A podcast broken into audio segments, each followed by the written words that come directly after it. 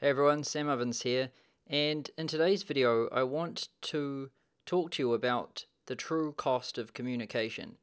And this is a you know, this is a topic that I'm really interested in right now because with my company consulting.com, we grew pretty quickly over the past 2 years and we got up to the point where we had almost 50 people, we had 40 something uh, employees. And what I had noticed is that, you know, somehow, some way, we were going a bit slower, or we were actually going considerably slower eh, with more people than we were with less. And this, I couldn't really get my head around it. I was like, what? If we used to have, you know, less people and we were paying them less money because there was less of them, then how are we doing better then than we are now? Because we've got more people working. So surely more people working means we should be getting, you know, more work done. And that wasn't the case. And so this really fascinated me and I dug into it and I've really been researching a lot over the past 6 months and I've made some pretty radical changes to my company as well. And so I just want to walk you through what I've found, what my findings are, and how I used to run my company in the structure, and then what the problem was that occurred with that structure, and then how I've rectified that problem and what my plans are for the future. And my hopes in doing this is that you, as an entrepreneur or somebody that's starting a business and becoming an entrepreneur, when you go to hire people and form a team, you know, you don't make the same mistake. So let's jump right into it. So let's make this real simple. You know, if you're just one person working on a project, well, you're just one person and there's zero lines of communication, right? But then, as soon as you've got two people, there's one line of communication because you need to talk to this person, that person might need to talk to you, there's one line.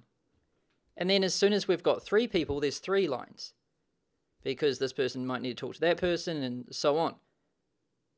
But this is where it gets interesting. As soon as we add in four people, we get six lines. Five, we get 10. Six, we get 15. Seven, 21. Eight, 28. Nine, 36. 10, 45. And by the time we get up to 14 people, there's 91 lines of communication. So this is quite interesting because, you know, when we're at one, there's zero. Two, there's one. Three, there's three. And so everything's kind of good up until three, and then we start to get more lines here and it gets exponential. And what really goes on here is this is what happens with teams and companies. You know, the more people you add to the team, it's simple at first, and communication is relatively easy. But the more people you add in, the more the exponential um, the more communication lines there are, and it grows exponentially, so it's not linear.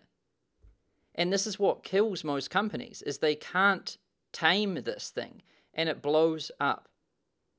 And how this really happens is, you know, there's a formula that you can use. So if n is people, and so if we take people and then multiply it by people minus 1 and then divide it by 2, we will get the total number of lines in between the number of people, right? So here's a formula you can use to figure out figure out exactly how many lines of communication there will be with any number of people in a group or a team.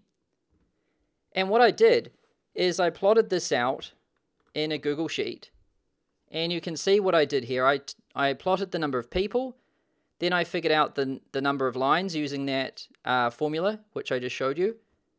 And you can see it growing up here and then the total number of hours they work. So, you know, I assumed, let's just say these people are going to work 50 hours per week each, right? Now, the communication hours, because this is total hours that they're at the office, but communication hours. How many of those 50 hours are spent communicating? Well, when there's just one person by themselves, there's zero. Two, there's one. And I basically just used the number of uh, lines as the number of uh, communication hours, but I think I, yeah, I at 90%. Now, obviously, this could be different, but I'm just using this to to make a simple illustration.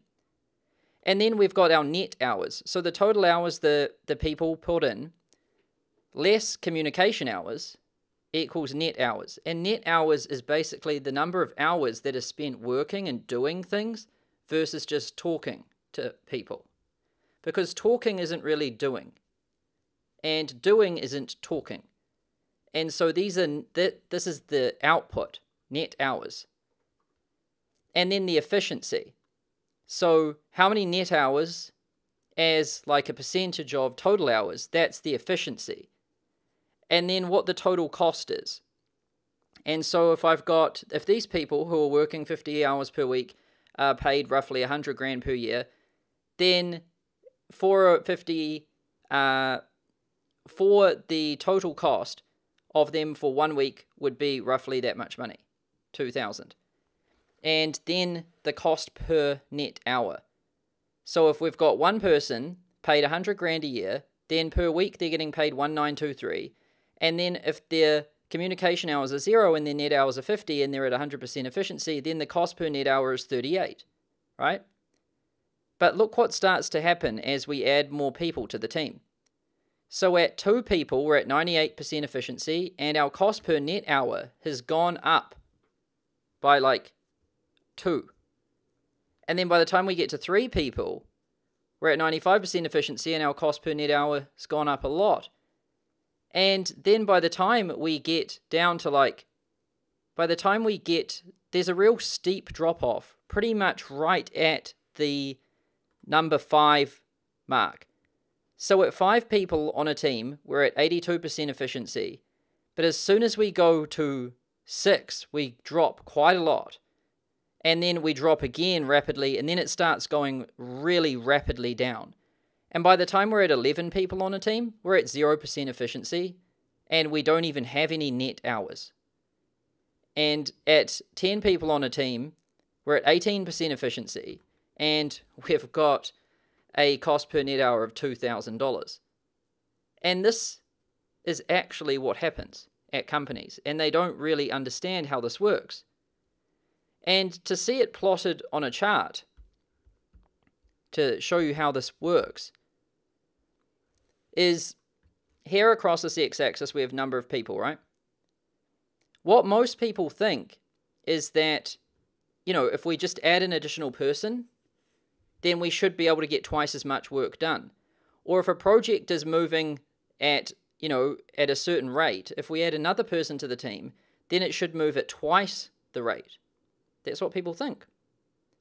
But that isn't what work that isn't what happens. And so here we can see this red line is the linear increase in the number of people. But then here this blue line, this is the number of communication lines, and it grows exponentially in relationship to a linear addition of people. And what you really have to watch out for isn't the number of people, but the number of connections between the people. Because this is where the inefficiency happens and the communication happens, and this is really where all of the cost gets absorbed and so net hours, as we add more people, goes down. This is the green one. So you can see as we add more people, communication lines increase and net hours goes down. And then the yellow line, we can see efficiency, right? And so we start going down with this as well. And so this is what happens when you add more people to a team. Your total number of uh, lines, communication lines, goes up exponentially. Your efficiency goes down the toilet. And the net hours that is spent building things goes down. And this is basically how companies blow up. And this is what I started to experience with consulting.com. I'll give you a perfect example. So in our uh, engineering team, as we added, you know, when we had one person working, we were moving pretty quick. And then we added more people to the team, and then we started going slower. And I couldn't really understand why. I was like, what? We added more people to the team.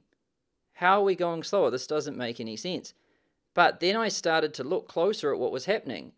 And, you know, when you when you add more people to a team, they have to be brought up to speed. The person who has to bring them up to speed is the person who was productively working. So now that person who was working has to stop and teach this other person how to work. And then if that other person they're teaching how to work eventually learns how to work and then starts working, then if they're not as talented as that first person or as productive as that first person, then all of that was just for waste because now you've distracted your productive person and you've taken everyone off the work just to teach someone else how to do it who isn't going to be able to do it as efficiently as the first person and you're paying twice as much money and now these two people have to communicate and you can see what happens. Very quickly it turns into a mess. And this is what happened at my company within some of the teams. They got inefficient. But then also what i noticed is that the teams started to interact with other teams and that all got inefficient. And i'm sure you'll probably notice this at a company you know, when people start saying, oh, we have communication problems and look, we need, everyone needs to communicate better, you know, these are signs that you have this problem going on in your business. And it's not really that people should just be communicating better. The truth is, it's just damn impossible to get everybody on the same page once you've got more than about 15 people. It's impossible. Everyone would spend their entire day just telling each other what they're doing and what they're planning on doing and what they're thinking about doing, and everyone would just be talking the whole time, 15 of them, and still no one would be on the same page. So it's stupid. And communication is totally inefficient, and this is how most companies die because their exponential cost in communication ends up crippling them because they're spending more money, wasting more time, and delivering less work. So that's the problem. And you're probably thinking, well, what do you do about it? And what the way to really fix this problem is with something called information architecture. And IA, information architecture, this is what I've spent a lot of my time digging into over the past six months. And there's really three main components to information architecture. You've got your people, your context, and your content. And so people are like the talent, the people you've got on your team, the individual people, and then how those individuals come together to form different teams, and how those different teams come together to form the overall organization structure. And then the physical environment that those teams sit in and work in each day. So your office, whether it's open plan or whether it's private or virtual or whatever. And then you've got context, which is like the business vision, mission, goals, and KPIs. So when you've got some people working, then they need some context. Like, what are we trying to do here? What what's the goal? What's what are we measuring? Right? They need to have these. They need to know like what they're actually trying to achieve. And then once they understand what they're trying to achieve, and they know what team they're in and how the whole company is structured, then they start needing content. They need specific pieces of information and feedback so that they can optimize their inputs to better achieve this KPI. And you know, content can come from communication, like asking someone else, data, looking at a report, or asking someone to pull a report, and feedback, feedback from other people, customers, teams, financials, things like that. And really, one of the best things a CEO can do or an entrepreneur can do is engineer this properly. So, how do we best how do we best engineer the communication lines and the structure and the architecture between people, context, and content? It's a very difficult problem, but it is so extremely important. And what I'm going to do right now is just walk you through each one of these three people, context, content and tell you what I've learned from my experience so far. And, you know, I'm sure this will help you a lot. So, with context, you want to start with context. Everything must start here. If you don't start here, you don't even know what people you should have on your team, and you don't even know what content those people need to achieve this context, right? So, it starts with context. Everything starts here. And really, if we look at it from its first principles, the first thing you want to do is identify like what problem are you solving? Because really, at its core, a business is a sol- produces solutions to a problem. Who has problems? People. So for who? Who are the people we're helping? What is their problem? Define that. And then what is the future you aim to create? You know, it should be in the short, medium, long term. To what degree are you going to have solved this problem, and what is the future going to look like with that problem solved? What is the future you're creating? What's your company's vision and mission? And then what principles underpin your philosophy? What philosophy do you have and the people who are going to be on your company have in order to care about this, want to solve this problem for these people, and build this future? Right? Very important. And a philosophy is a belief system built from components of principles. So you need your principles, like 10, of 5 to 10 of these. Together, this forms the philosophy. This philosophy cares about solving this problem for this person and building this future. And then, what's your Polaris star metric? This is like your true north, your guiding star. Like, what is it? Is it growth? And is it engagement? Is it revenue? Like, what is that metric? And what are your company and team's KPIs, key performance indicators? So, overall, how are you going to measure the performance of your company as a whole? And then, how are you going to measure the performance of the individual teams and the individuals, the people on those teams? How are you going to measure all of these different dimensions of the system? And you want to start here and really think clearly about this first. And you want to define these things and you want to write them down. And if you want more help thinking about this stuff here, if you go to the consulting.com blog, you go to resources, I actually created a good video on this the other week called Tools to Plan for the New Year. And in here, I, if you scroll down these resources, I show you how to set your vision, mission, and principles. I give you examples, and then I uh, also show you like our principles, vision, and mission at consulting.com. And I also share some other tools with you to help you, you know, form this first part of the equation, the context. And I'll put a link beneath this video in the resources section to that particular post that I did a few weeks ago so you can find it and that'll help you flesh out the rest of this. Now let's talk about people. So people are a company's greatest asset and talented people are 10 times better than average people. You know, we've got this we've got this kind of belief that someone who's really good and really smart is only just a little bit better than someone who's average. It's not true. The difference between an A and a B, not in school, I'm talking about like an A player and a B player in real life, is exponential. It's 10 times, it might be more, it might be 50 times. And I'm not joking. Someone who's very smart is worth 50 average people when in a company. And you you have to learn this. You can't have any one average in your company because that there's just no way it can work with mediocrity because A's hire A's and B's hire C's. So if you have B's, they're going to hire C's. And if you've got C's, they're probably going to hire D's. And if you've got D's, well, you're screwed. Actually, if you've got B's, then you're screwed because they're going to eventually turn into an entire workforce of D's. And so, not only are talented people about 10 times better, but if you have a person who's the equivalent of 10 and 1, then you also save on your communication costs. Because remember that we don't want to add more people to the team. We should do everything we can to not add people to the team. So then, if we want to leverage our output, then we want to leverage talent. Because talent gives us 10 times the people in one individual person.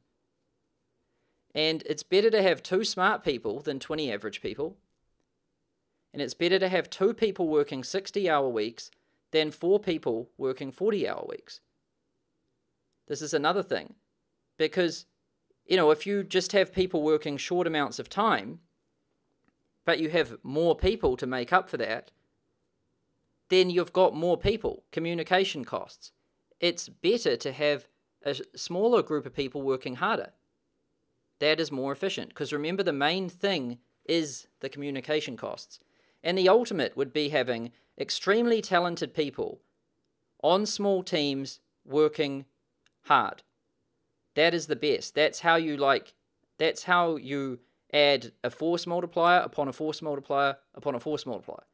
And that's how you make like a lot of progress and throughput happen. And when it comes to structuring teams, small teams work best. Three to five people max. Don't go more than that. If you need to have more than that, then break them out into two individual teams. Seriously, you cannot go more than three to five people on a team because it comes back to this, remember? As soon as you get to three to five, efficiency, you're you're at at four, you're at, you're at 89, and then at five you're at 82. And so you don't want to go six because you're dropping right down. It's best to actually stay three to four at max five.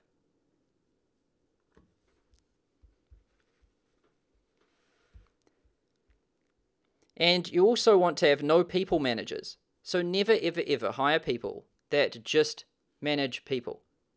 You only want to hire doers. And so you're probably thinking, well, who manages then?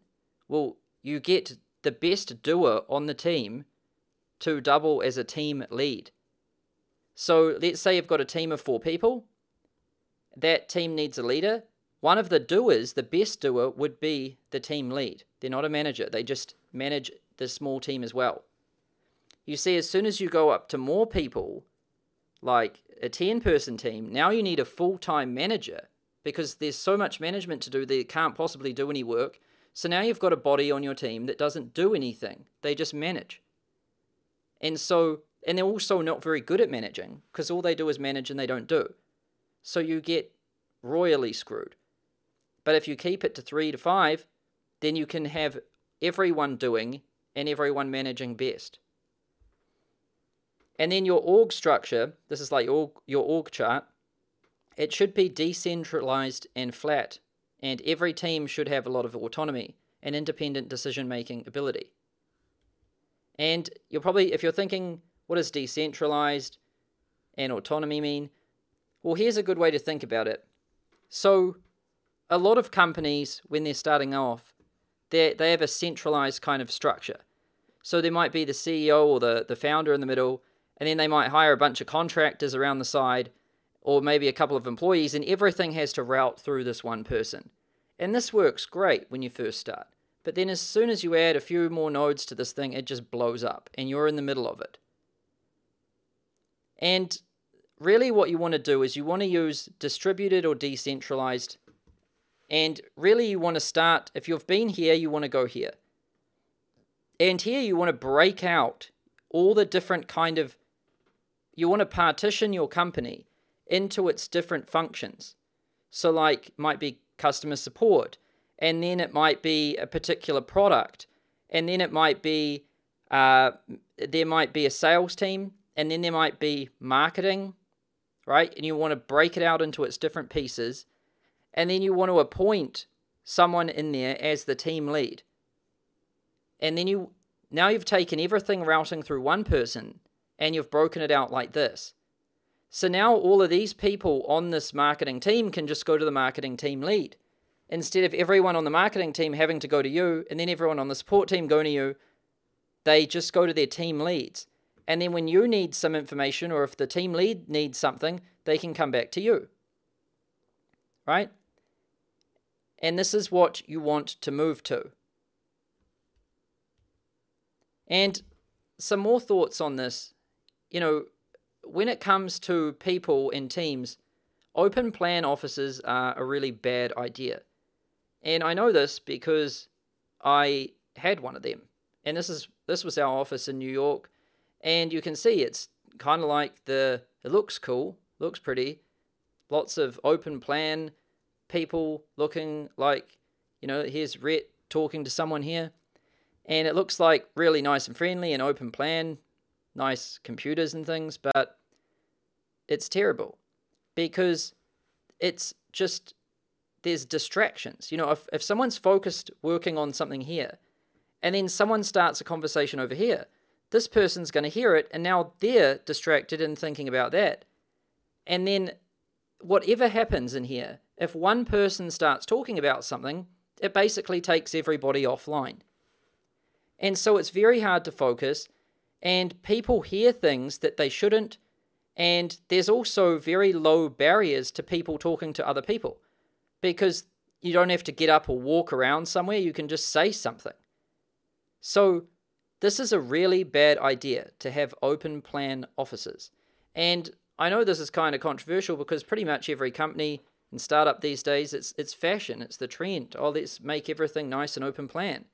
And this was kind of the layout of my office back in New York. We had some desks, desks, desks, desks, and then kind of like a, a couch area and a kitchen area. And then we had one meeting room and then a private office here. And this kind of worked okay, but it, it really didn't. And you're probably thinking, well, if we don't use open plan like this, then what do we do? And I've thought about this a lot because since I've moved to LA over in California now, I'm looking at our next office and I'm really thinking, how am I best going to structure it?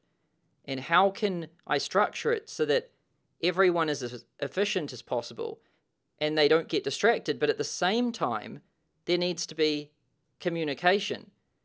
And what I thought is I really need to build a hybrid, a hybrid of private and open. And so I pretty much call this project the Human Collider Project. And what it looks like is you just got to imagine it like this. So you walk in here, there's only one entrance, one exit. So everyone must route through this one place. And then there's a reception. And then you have a cafeteria here. And why a cafeteria is important is because, you know, I really watched how much time people spend going out and getting lunch. It's huge. And they don't necessarily like going out and getting lunch because it involves walking and then it involves waiting in a long line because everybody goes and gets lunch at the same time. And then it involves spending their own money for something that might not even be very good and not good for their health, and then they've got to walk back. And so I thought, well, you know, at our next office, I'm definitely going to have a cafeteria and make sure we have catered lunch every single day so that people can eat healthily. They don't have to spend their own money and they don't have to waste times waiting in lines. I can't believe all businesses don't do this. Seriously, if you just watch how much, like, look at how much money you pay for like talented, uh, talented people on your team, and look at how much time they waste waiting in line. Now they don't want to be waiting in line. That's not a good use of time. So, and then they have to spend their own money for food that isn't good for them. So it's all waste. Whereas if you do it like this, it's much more efficient and it's better for everybody. And so I thought there's going to be one entrance, the reception, cafeteria where everyone can eat lunch, and then conference rooms are going to be in the middle, all glass, so that you know you want to limit the use of meeting rooms because meetings are inefficient. I hate meetings, and I want to make sure that if anyone's ever having a meeting in my company, everybody can see them. So the cafeteria, every single person in the office, and the reception and everyone. So you're fully there. And so it makes you think twice about using a conference room because meetings are a huge waste of time. And that's why I put them here. And then what I've done is I'm thinking of partitioning out four main areas. So there would actually be a wall here, wall here, wall here, wall here. And so when you walk through, you have to go past, and this is how you'd get into one part. Then you get into another part here, and another part here, and another part here. And why I wanted to break it out like that is because there's just some parts of the company that never really need to talk to other parts. And so it's kind of silly to put them together.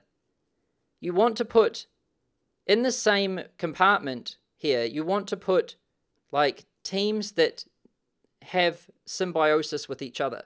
Like tim- teams that have a symbiotic nature should be close.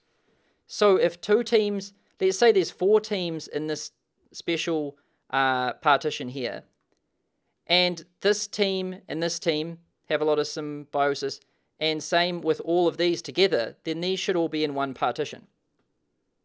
And then if this if this one partition has most synergy with this other partition, then they should be close to each other but still separate. So it's all about getting each dimension of this right. You know, how do you configure the desks? How do you configure the the islands of desks and the and their structure and then the different partitions and then the conference rooms and things and the cafeteria. And you might be thinking, well, if you if you split out these different teams and they're behind different walls, then they're not going to mix with each other and that might cause silos. And that's true. That might happen.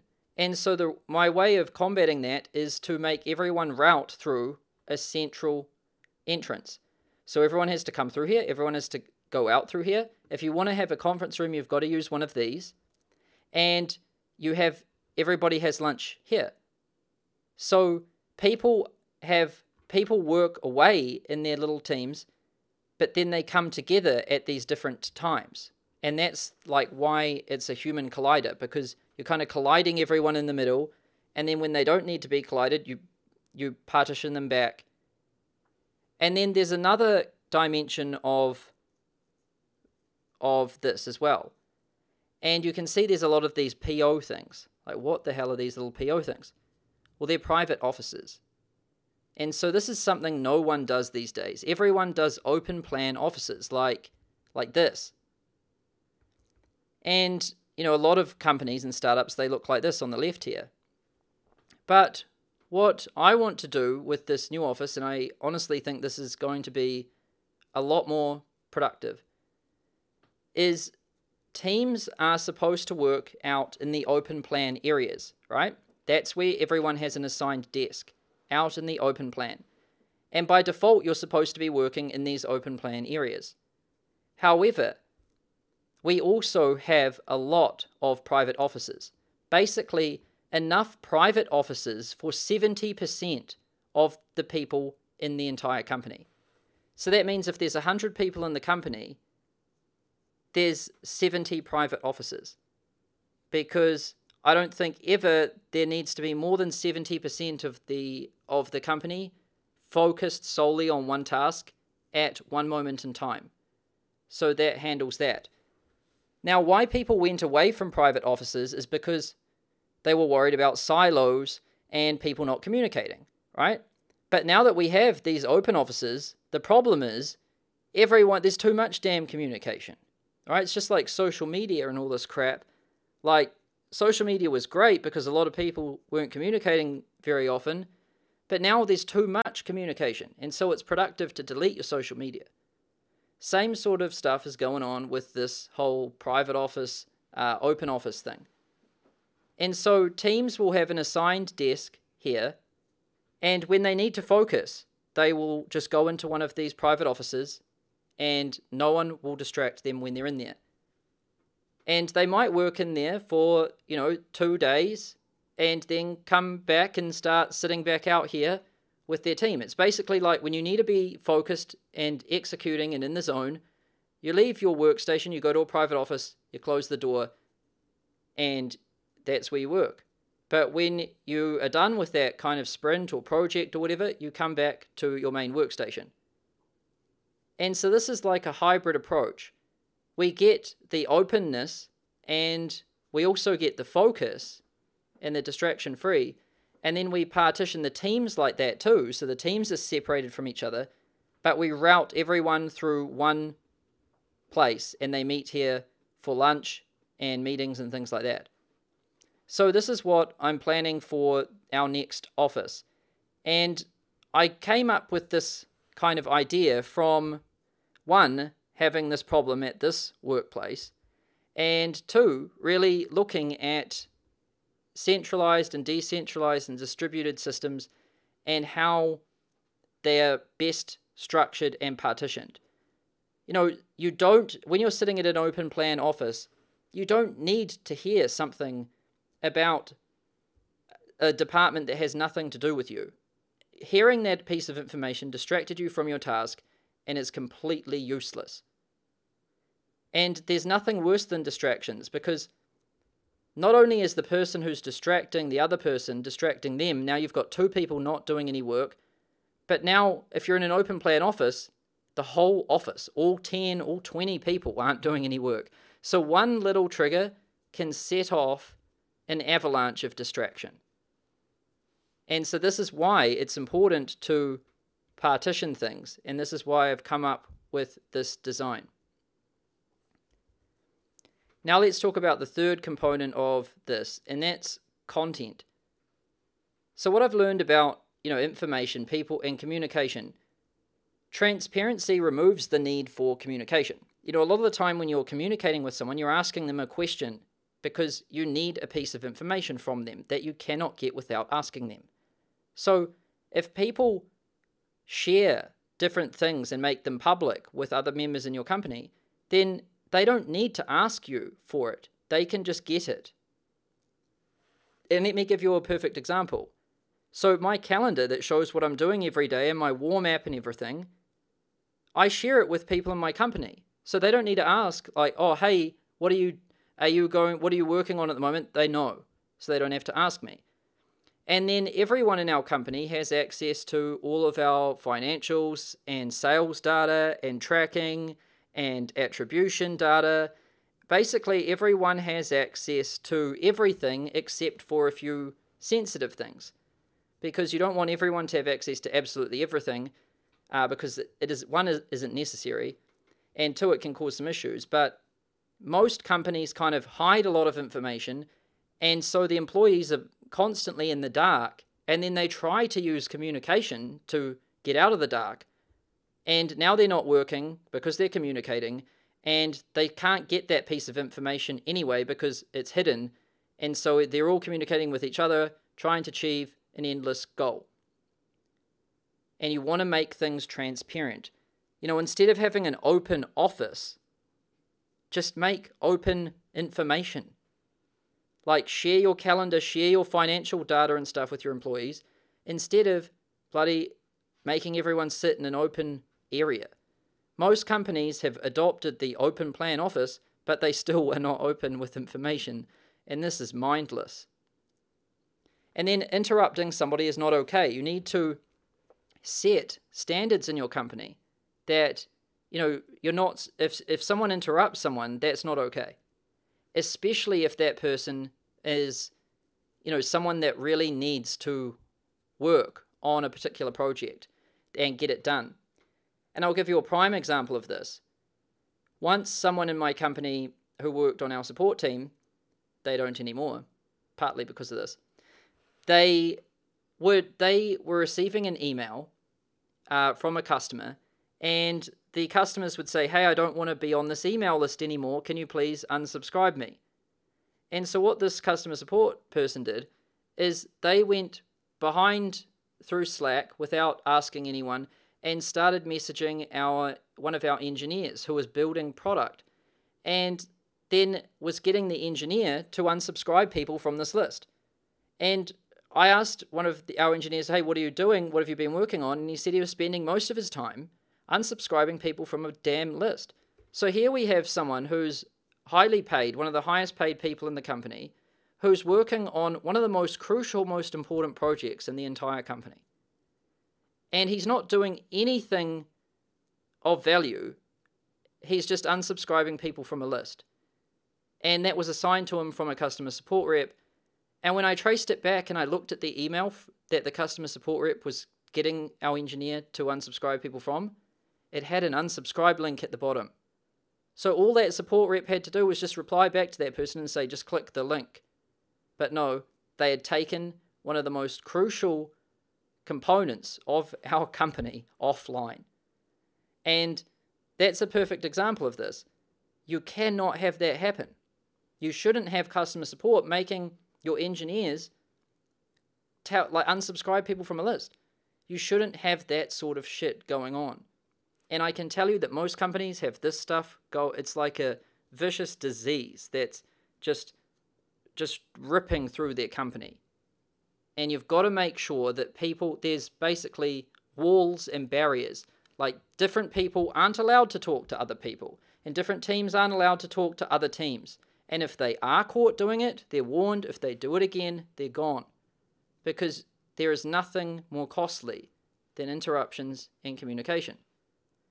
And communication must have rules and protocols. So that kind of goes back to interrupting somebody is not okay. Or if you need to get a piece of information from somebody else, you go to your team lead and that team lead will tell the other team lead, right? And then that team lead will get it for you and bring it back. What you don't do is go over to another team and interrupt all of them and ask for something. So it needs to have rules. And everybody doesn't need to be on the same page. You know, I hear this all the time oh, but we need to know what's going on, or I need to know what's going on here, or hey, why did you make that decision, Sam? You didn't tell me you were going to do that. And it got to a point where I was like, look, calm the hell down. If I had to tell all of you what I'm going to do and what I'm thinking about doing all the damn time, then I wouldn't do anything. And you guys can just adapt. Like, if I do something and you see that I've done it, adapt. Like, you don't need to have everyone on the same page all the time. And thinking you need to is just going to end you up dead. You won't be able to innovate fast enough, move fast enough, you're dead. And so you need to make sure that teams can make decisions and act without informing others, and that it's okay. And you don't have to have everyone on the same page. You know, different departments don't even need to know what's going on in other departments. The same way you can run your business without watching the news. And that's a perfect example. You know, when I was a kid, I was told, oh, you need to watch the news, Sam. I never watch the news. It's bullshit. And I run my company quite fine without knowing what the hell's going on with the government. And so that's absolutely fine. Same way different departments in your company can run their departments without knowing on without knowing what's going on in other departments or what's going on on the news or the government, right? It's just not important. You don't need to know. And then teams must adhere to and report to a single source of truth. And what I mean by this is you need to agree on some KPIs and some metrics, and you also need to agree on how you're going to calculate those KPIs and those metrics. For example, we have like a Facebook media buyer, and we have someone who buys ads on uh, YouTube, and we also send our emails, and we also have people who refer friends. Sometimes we have affiliates. We also do some SEO. We've got a bunch of different ways customers can buy from us. Now, when it comes to figuring out, hey, where did this customer come from? There's lots of different ways someone could do that. They could look in Google Analytics, they could look in um, Facebook or YouTube, and they might be like, no, no, no, this thing says that I have it. No, this one says I have it, right? Be chaos. So we must adhere to a single source of truth. And we agree on what that is. So we actually have like an attribution system and the the actual arguments for that algorithm are expressed explicitly. And the person who conducts that, he does an audit, our data scientist Sid, he does an audit at 10 a.m. every day on the previous day's sales and checks through every single attribution and our algorithm assigns most of them, but then if there's some that aren't assigned, then he will go through and manually check them. And every single sale is personally checked by the same person at the same time using the same rules. And then that person assigns what the official attribution is, and then that's the single source of truth that our media buyers use for completing their reports and figuring out what their ROI is on their respective channels. Now that kind of sounds complicated, and it really is. It's a real royal pain in the ass. And don't worry about it, you won't need to build anything like that that's that damn complicated. But that's just an example, right? And then teams must adhere to standardized language, concepts, and systems. And what I mean by this is, you know, if you're talking about different things in your company or different products, you should have standardized language for that. Like a customer is defined as this, or a lead is this, right? Sometimes people are talking about leads, prospects, customers, and you don't even know what the hell people are talking about. And also, what's the difference between revenue or cash or accounts receivable? You know, what's a write off? Like all of the different things and actions and metrics and numbers and objects that are in your company, you want to make sure that you come up with a standardized language. And this is important because if people start saying different things, and that, that means that people get confused. And if you think this is one of those small little things that isn't really important, well, Elon Musk got an email from someone at his company and they used an acronym. You know, they took a they took a four letter phrase and they turned it into a no, they took a four word phrase and turned it into a four letter acronym. And when Elon Musk saw that acronym in that email, he sent out a broadcast saying, This is not okay. Never, ever, ever use acronyms. And the only acronyms that are approved are these. And he made a list, a master list of acronyms with what it actually means. And he said, if, every, if anyone in this company ever wants to use an acronym, you must get written approval from me and I will add it to our master list of acronyms. Now, you might be thinking this is pretty crazy. Why would, some, why would a CEO like Elon Musk, who's building rockets, care about an acronym? Because it's that important. If you think about it, if someone want, hears an acronym in a meeting and then that acronym is repeated throughout the company and it gets adopted, and then new employees come in and hear it and they think something else, well, now you're going to have people hearing the same thing and perceiving it in two radically different ways. And that's how you end up with a catastrophe. It's so important that you have standardized language, standardized concepts, and standardized systems, and a single source of truth, and a way of measuring everything, and that you partition your teams out, and you know, all of this, all of these intricacies that I've been talking about content, office structures, and layouts, all of this stuff here, people, context, it is so important. Because all of this is how every component of your system, and when I say system, I mean your business. You know, a business is really like a system.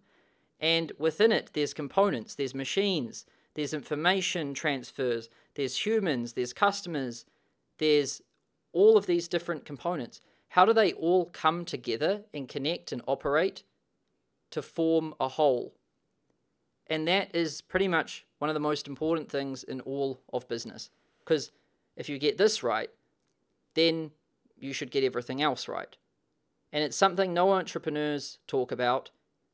When I listen to entrepreneurs, they're mostly talking about marketing or like how to get more likes or something. But this is really important stuff. And as you grow, hire people, and form a team, remember that communication is a cost. It's something that you should avoid doing because it is a cost. Now, I'm not saying that you leave people in the dark and then they can't do their job because they no one told them what to do. No, I'm not saying that. I'm saying you need to re-engineer your company so that they know what to do without being told all the damn time. And it's your job as the entrepreneur to architect the structure of everything. And as you grow, always revisit the structure of your company to ensure it remains efficient. So that's it for today's video.